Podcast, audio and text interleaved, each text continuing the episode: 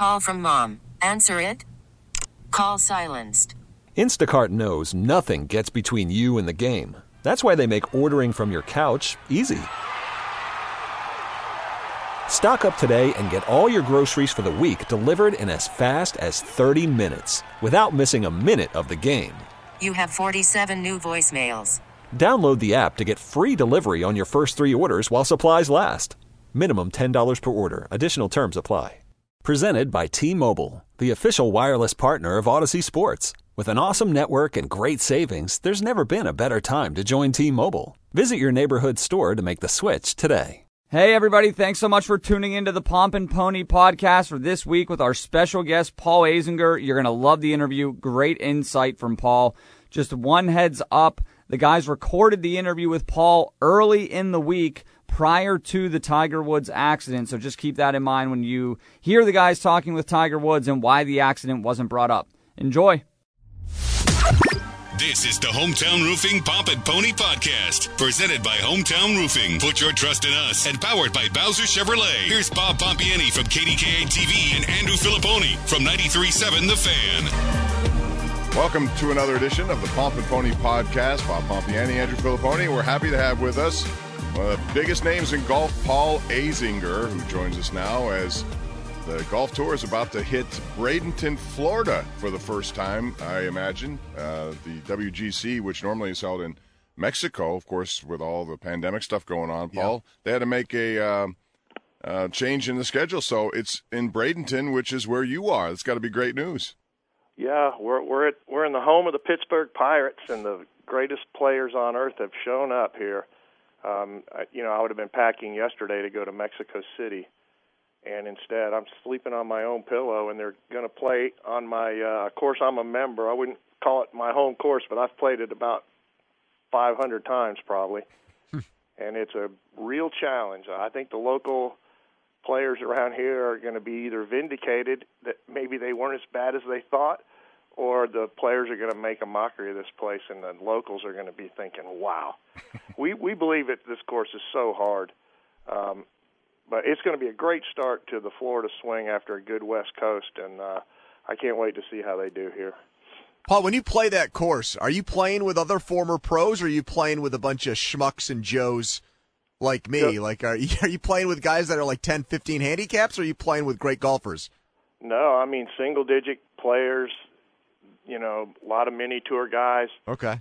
and it, we get devoured by it. But I walked around there the other day. We did a survey at NBC to see where the cameras go and all that stuff, and because they'd never seen it, and I looked at it from Bryson's eyes, you know, or Dustin Johnson, Rory's eyes, and I saw a whole nother golf course. And uh, I think if the wind doesn't blow, some of the things that you know I can't carry, these guys are going to fly it. So we'll see what happens. All the show ponies are here though, and that really has me excited.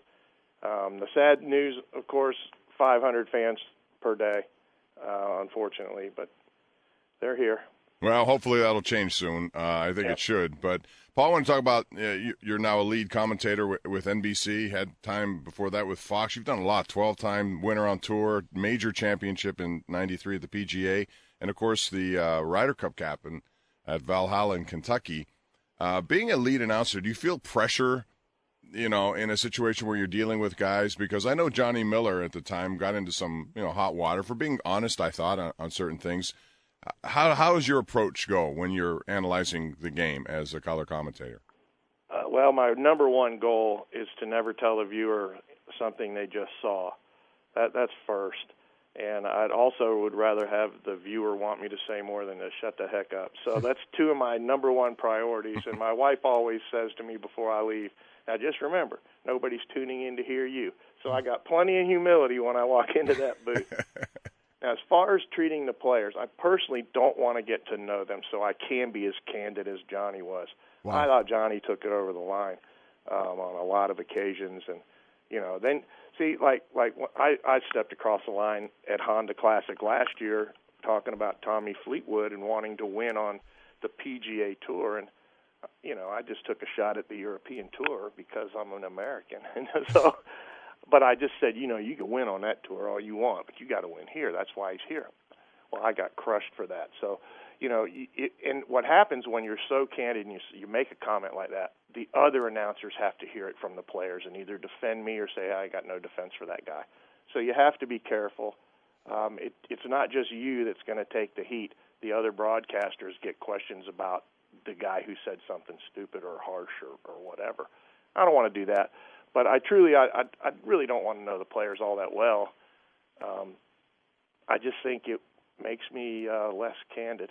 Be honest with you. I, I find that comment not to be harsh at all, though. I, I think a lot of people feel that way, that, and that's why a lot of the guys in, in Europe come over here to play because they realize they got to win over here. This is, I, I was just surprised that the, you, you put it out there and then people reacted and players are coming out. I'm thinking, what in the world? How sensitive can they be? Don't they have Yeah. to develop thicker skin or ignore things? Probably, but you know, uh, I got a little unlucky because there was no European Tour event that week. Padraig came up to me laughing. He says, "Thank you, Zinger. We're going to have that on the wall at the Ryder Cup." and uh, you know, some European caddies were really ticked off at me. But you know, my only response to to the media and to them after, I apologize to Tommy and Westwood a little bit. You know, I didn't. I love Tommy Fleetwood. I don't want to put more pressure on the poor guy, but you know, the bottom line is you only choke for two things at this level, and it's cash and prestige. And really, how could it even be cash at this point? It's millionaires row out there now when you stand on the practice tee and watch them hit. Um, so, you know, yeah, get some thicker skin. What the heck? Paul, any uh, Go ahead. any moments where um where you had to reconcile like any kind of moments that you could tell us about where a player and you had to try to you know mend fences or patch things up where it got really heated or have you you know Once, yeah. Once, um, just with uh, Rory Sabatini when I was with ABC when when he was wearing the flamethrowers, the red pants, and he he was playing with Ben Crane for the third day, and Crane is so slow, and Judy Rankin was noticing following the group that that Rory Sabatini left Ben Crane on 17 and finished the last two holes out ahead of him by himself, basically.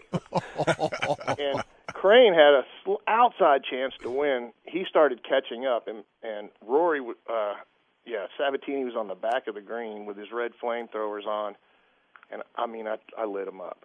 Um, I you know, he might have had white pants. I don't know whatever it was. I think he might have had white pants on a red shirt. But either way, I just said something I would.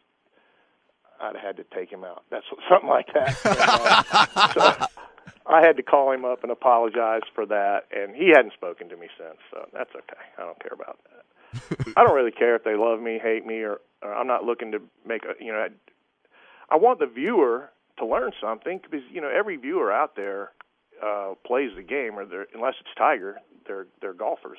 You know, so if I can help you understand how to pitch a ball or to you know no, these guys are dealing in philosophy, not as much technique. You know, it takes a philosophy to swing as hard as you want at a driver like Bryson. You can say whatever you want about his technique, but it is a mental decision to be recklessly wailing away at it. And you know, I want the viewer to understand that it's not just physical dominance that with Bryson and his power. He's got to decide to make that swing with trouble all around, don't you think? Oh yeah. I mean, you got to you got to have that aggressive attitude, and you got to say, "I'm not willing to look at it." I know enough about golf to know how you have to think that way, but I, uh, I mean, Hey, I, I played the tour 30 years, and and every single time I'd come home and play like a genius, and I'd be like, I'm going to be that free when I get on tour. I'm going to be that free, and it's not. You can't. It's hard. Well, he's he's been doing something for the game that uh, a lot of people fall in love with. Sort of like, in a way, without the loud mouth pants, uh, Yeah. John Daly. You know, I mean, it's it's a guy who just goes out there and starts whacking away. I think people like that. It's like the home run hitter, Andrew. You know, the guy who comes to the plate and he may strike out. Four yeah but how about like the six protein shakes a day you know how about well, he's eating like crazy isn't he i mean he's yeah, just he's put on a ton of weight or muscle or He- whatever. He told me yesterday that he's laid off that. He's he's not in a quest for speed, and you know, look, I, I think golf should be fun, and you know, golf is simple, but it's just not easy. I always, if I'm teaching, the only thing causing that ball to slice or hook is side spin. I mean, I break it down.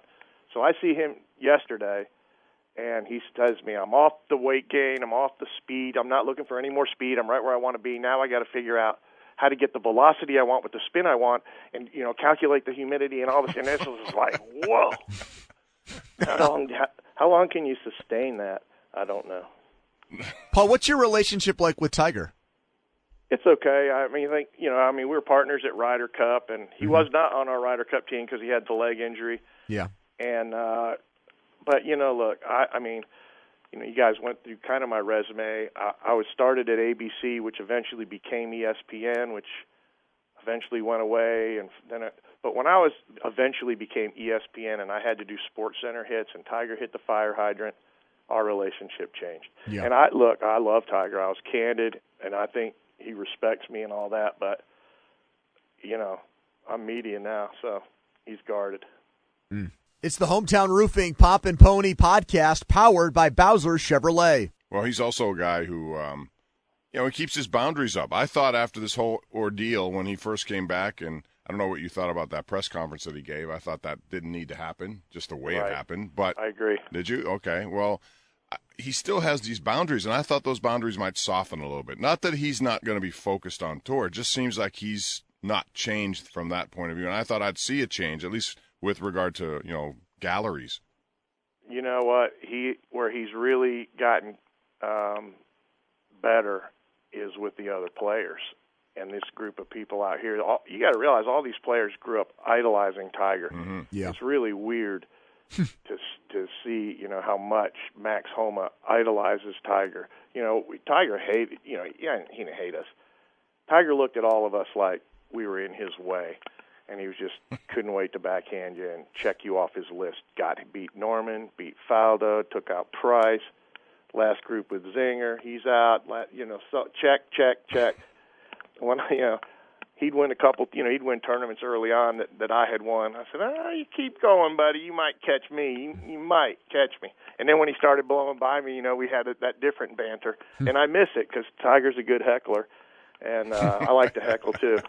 But um, yeah, I You don't know. normally hear that about golfers being hecklers or guys who I like that. I like the trash talk Do you, angle do you to think it. the game needs more of that? You know, not not necessarily heckling to the point where, but I mean, Personality. Little, yeah, a little personality. Like what you say about Rory. I, Rory's a different kind of guy. He's a guy who was outspoken about Tiger. Yeah, And, and I always Sabatini? hoped that they, yeah, Yeah. I always hoped that they were paired together in the final group of something, just because.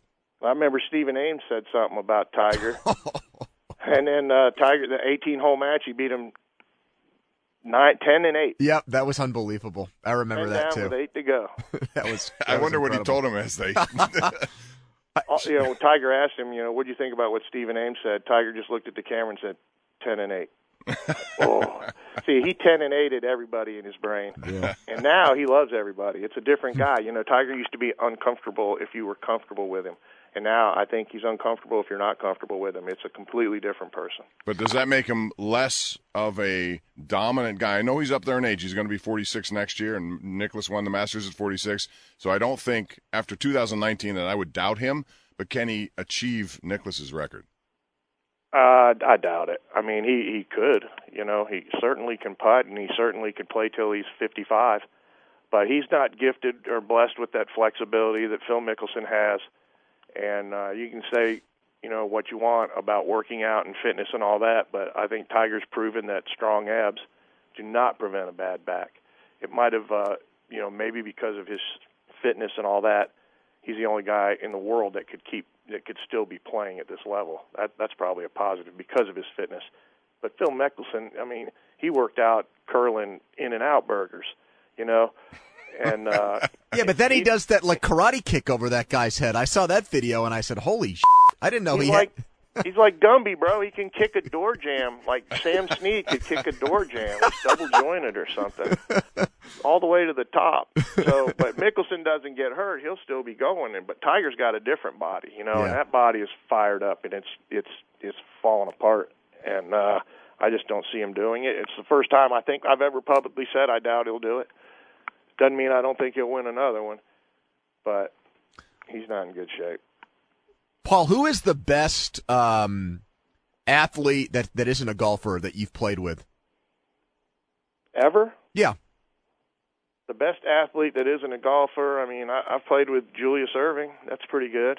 Wow. No, I, I'm saying on the golf course. Like the, was was I'm saying like as far as Oh. translating into a golfer, the best one you played with. The best athlete on tour. Yep. Tiger.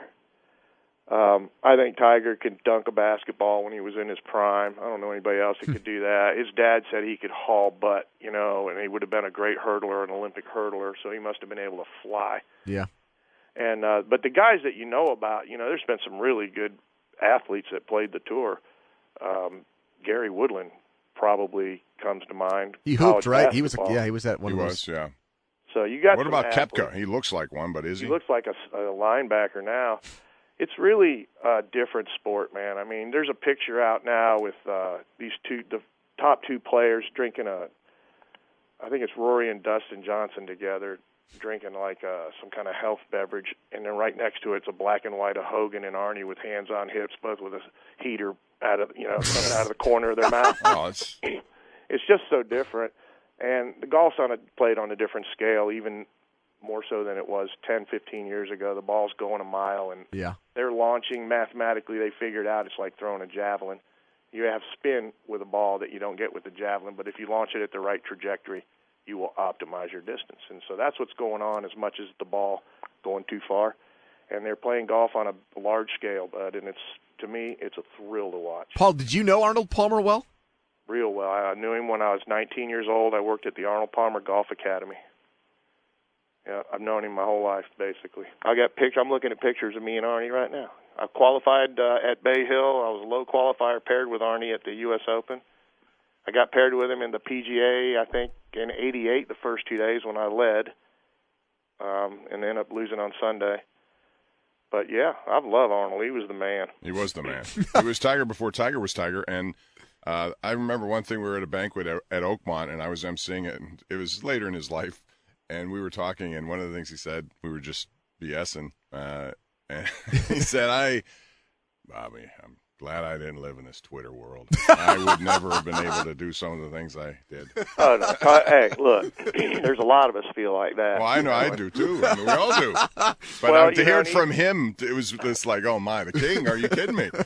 I know he knows, bud. He knows the difference in what's going on right now. I mean, look at D- Justin Thomas. You know, he berates himself with a terrible. You know, he said a terrible thing gets caught on air. Yep. So many of us, you know, would or you know, players in the past could get caught dropping a, a f bomb or something on TV, but there was no social media to replay it that afternoon and the next day and the whole deal. But now there is, and when Ju- Dustin uh, Justin Thomas said that, well, it's getting replayed over and over again. So um, it's you live by the social media and you die by it. Paul, did You know. you, are, are you an Oakmont guy? Did you like coming up here and playing in U.S. Opens? Oh yeah, I've known Bob Ford since uh, I was about 20, probably 21. So I was happy to see Bob Ford there at Oakmont, and always loved to know the the Fura family real well. Uh, Bobby Friend's one of my buddies, Bob Friend. Um, I, I just uh, I love the Pittsburgh area. My dad was born there, Oh, and I'm a huge Pirates fan. My dad was born in Pittsburgh. oh boy. You're, you're in Bradenton, a huge Pirates fan. I would ask you what your thoughts are, but you may not want to go look, there. it ain't good. We'll just say that. Well, at some but- point, you got to find a needle in a haystack, don't you? Well, you know, it's amazing. I, you know, you look at the farm system in Tampa, and what the heck is going on there? They're pulling these players up out of their farm system right and left, and you know they've They're got- fleecing the Pirates in trades, is what they're doing, Paul. That's what ends up happening, isn't it? Yeah. I don't know. This has been title town this year. Yeah. We got to watch uh, the Bucs, aka the Patriots, win the Super Bowl. Wow. There you go. Hey, Paul, what is something you could give as, as far as advice goes to someone who might listen to this and is a guy that once the weather gets nice here, golfs once a month, twice a month, doesn't get out much, but is trying to make himself a better player? Just chip around in the house while you get a chance. You know, if you have any grass, you can clip it or chip it off of. And um, you know, most people just hit a chip shot when with the leading edge. Your hands are forward, your weight's left, and you you hit and you, you kind of stop the club at the ball. That's a chip, and it get the ball gets out in the front uh, front of the face. But if you want to be a good player when you come back, a better player, it's usually something simple like around the greens. And so I would say practice chipping instead of your hands forward at impact Try to have your hands at even with the ball at impact. Set up with your hands even at the ball at impact, and or at address, and try to return there to impact because the best players on tour can get the club to go past the ball, like they're cutting the legs out from underneath it. So I would just say, you know, if you had shag carpet, just try to chip it from three feet away and just hit little chips up onto the chair, up onto a little chair or something. And when your wife objects, Yeah, well, if you skull, don't, don't don't say you heard it from me. Hey, Paul, thanks so much, man. This has been a Yeah, lot of fun. it really has. And I know that people will be watching to, to see Bradenton um, right there on the marquee center of the Concession Golf Club this week. That should be fun. And all the best. We look forward to, to listening to your comments. And uh, I, for one, have always enjoyed what you had to say. And I, Same. and I, and I hope you keep keep it up that way because I think that's what people want to hear. Yeah, I appreciate it, and uh, hopefully you learn something as you're enjoying those guys, watching them uh, cha-ching or gag it up.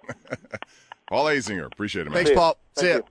you. You've been listening to the Hometown Roofing Pomp and Pony Podcast. Hometown Roofing, put your trust in us. And powered by Bowser Chevrolet. Join us each week for another Hometown Roofing Pomp and Pony Podcast.